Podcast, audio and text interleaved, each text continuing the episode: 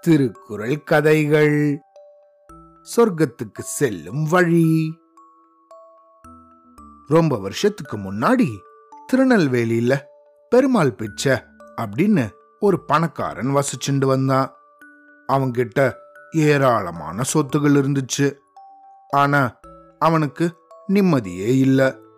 ஒரு சமயம் அவங்க ஊருக்கு முனிவர் ஒருத்தர் வந்திருந்தாரு. அவங்க கிட்ட போன இவனோ? ஐயா எனக்கு சொர்க்கத்துக்கு போக ஏதாவது வழி சொல்லுங்களேன் அப்படின்னு கேட்டான். அதுக்கு அந்த முனிவரும் இவனை பார்த்து சரி நீனு தினமும் தர்மம் செஞ்சுட்டு வா அப்படின்னு சொன்னாரு. இதை கேட்ட இவன் அவர்கிட்ட சரிங்க ஐயா அப்படின்னு சொல்லிட்டு போனான். போனவன் ஒரு ஒரு வாரம் கழிச்சு திரும்பவும் இந்த முனிவரை வந்து சந்திச்சான். இவனை பார்த்த அவரோ என்ன தினமும் தர்மம் பண்ணியா? அப்படின்னு கேட்டாரு. அதுக்கு இந்த பெருமாள் பிச்சையோ? ஆமாங்கய்யா நான் தினமும் ஒரு கைப்பிடி அரிசி அடுத்தவங்களுக்கு தர்மம் செஞ்சுட்டு வரேன் அப்படின்னு சொன்னான். அப்படி சொன்னது மட்டும் இல்லாம ஐயா நான் சொர்க்கத்துக்கு போறது உறுதி தானே அப்படின்னு கேட்டான். இதை கேட்ட அந்த முனிவரோ அவன்கிட்ட எதுவும் பதில் சொல்லாம அமைதியாக இருந்தார். அப்படியே மெதுவாக அவங்கிட்ட பேசிட்டு இருந்த இடத்துல இருந்து நகர்ந்து போய் தன்னோட தோட்டத்துக்கு போனார்.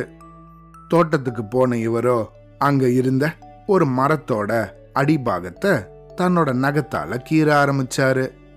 இவர் இப்படி செஞ்சிட்டு இருந்தத இந்த பெருமாள் பிச்சை பக்கத்தில் நின்று வேடிக்கை பார்த்துட்டு இருந்தான். ஆனால் தன்னோட மனசில் ஐய என்னது இவரு? என்ன பண்றாரு?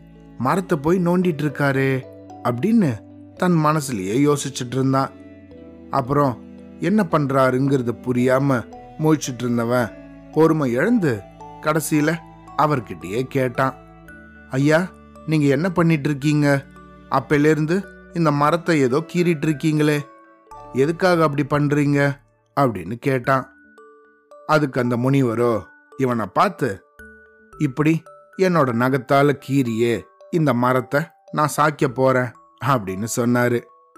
அவர் சொன்ன இந்த விஷயம் முட்டாள்தனமாக இருந்தாலும் இந்த பெருமாள் பிச்சையோ அவர்கிட்ட பணிவாக கேட்டான். ஐயா நீங்க சொல்றது நடக்கக்கூடிய காரியமா நகத்தால கீறி எங்கேயாவது ஒரு மரத்தை சாய்க்க முடியுமா? அப்படின்னு கேட்டான். அதுக்கு இந்த முனிவரோ பெருமாள் பிச்சை? நீனு ஒரு கைப்பிடி அரிசியை மட்டும் தர்மம் பண்ணிட்டு சொர்க்கத்துக்கு போக முடியுமான்னு என்கிட்ட வந்து கேட்குற அப்படி இருக்க நகத்தால கீறி இந்த மரத்தை என்னால் சாய்க்க முடியாதா? அப்படின்னு கேட்டாரு. அப்பதான் இந்த பெருமாள் பிச்சைக்கு அவன் பண்ண தவறு புரிஞ்சுது. அடடா நம்ம இவ்வளவு சொத்தும் இவ்வளவு பொருளும் இருந்தும் அடுத்தவங்களுக்கு கொடுக்காம ரொம்ப கஞ்சத்தனமா கைப்பிடி அளவு அரிசியை மட்டும் கொடுத்துருக்கோமே அப்படின்னு நினைச்சு வருத்தப்பட்டான். அதுக்கப்புறமா தான் இந்த முனிவர் அவனுக்கு ஒரு திருக்குறளையும் சொன்னாரு. ஆற்றுவார் ஆற்றல் பசி ஆற்றல் அப்பசியை மாற்றுவார் ஆற்றலின் பின் அப்படின்னு சொல்லிட்டு அதுக்கான பொருளையும் சொன்னாரு. இந்த பாரு பெருமாள் பிச்சை பசியை பொறுத்துக்கிற நோம்ப கடைபிடிக்கிறத விட பசிச்சிருக்கிற ஒருத்தங்களுக்கு உணவு கொடுக்கறது தான் மிகச்சிறந்த விஷயமாகும். அதனால நீ கொடுக்கிற ஒரு பிடி அரிசி மட்டும் வச்சுக்கிட்டு அடுத்தவங்களால என்ன பண்ண முடியும்? அதனால பசிச்சிருக்கிற மக்களுக்கு உன்னால முடிஞ்ச உணவை வழங்கு. அவங்களுக்கு சாப்பாடு வாங்கித்தா இல்லைன்னா சாப்பாடு குடு. இப்படி நீ செய்யறது தான் உண்மையான தர்மமாகும் அப்படின்னு சொன்னாரு. இதேதான் நம்ம எல்லாருக்கும் கூட பொருந்தும். நம்மளும் நம்மளால முடிஞ்ச உதவிய அடுத்தவங்களுக்கு தொடர்ந்து செஞ்சுட்டு வரணும். ஒரு தடவை ஏதோ ஒரு உதவியை செஞ்சுட்டு அப்பாடா நானும் உதவி பண்ணிட்டேன் அப்படின்னு நினச்சிக்க கூடாது. தொடர்ந்து எப்பப்பெல்லாம் முடியுமோ அப்பப்பெல்லாம் அடுத்தவங்களுக்கு உதவி செஞ்சுட்டே வரணும். சரியா? அவ்வளோதான்.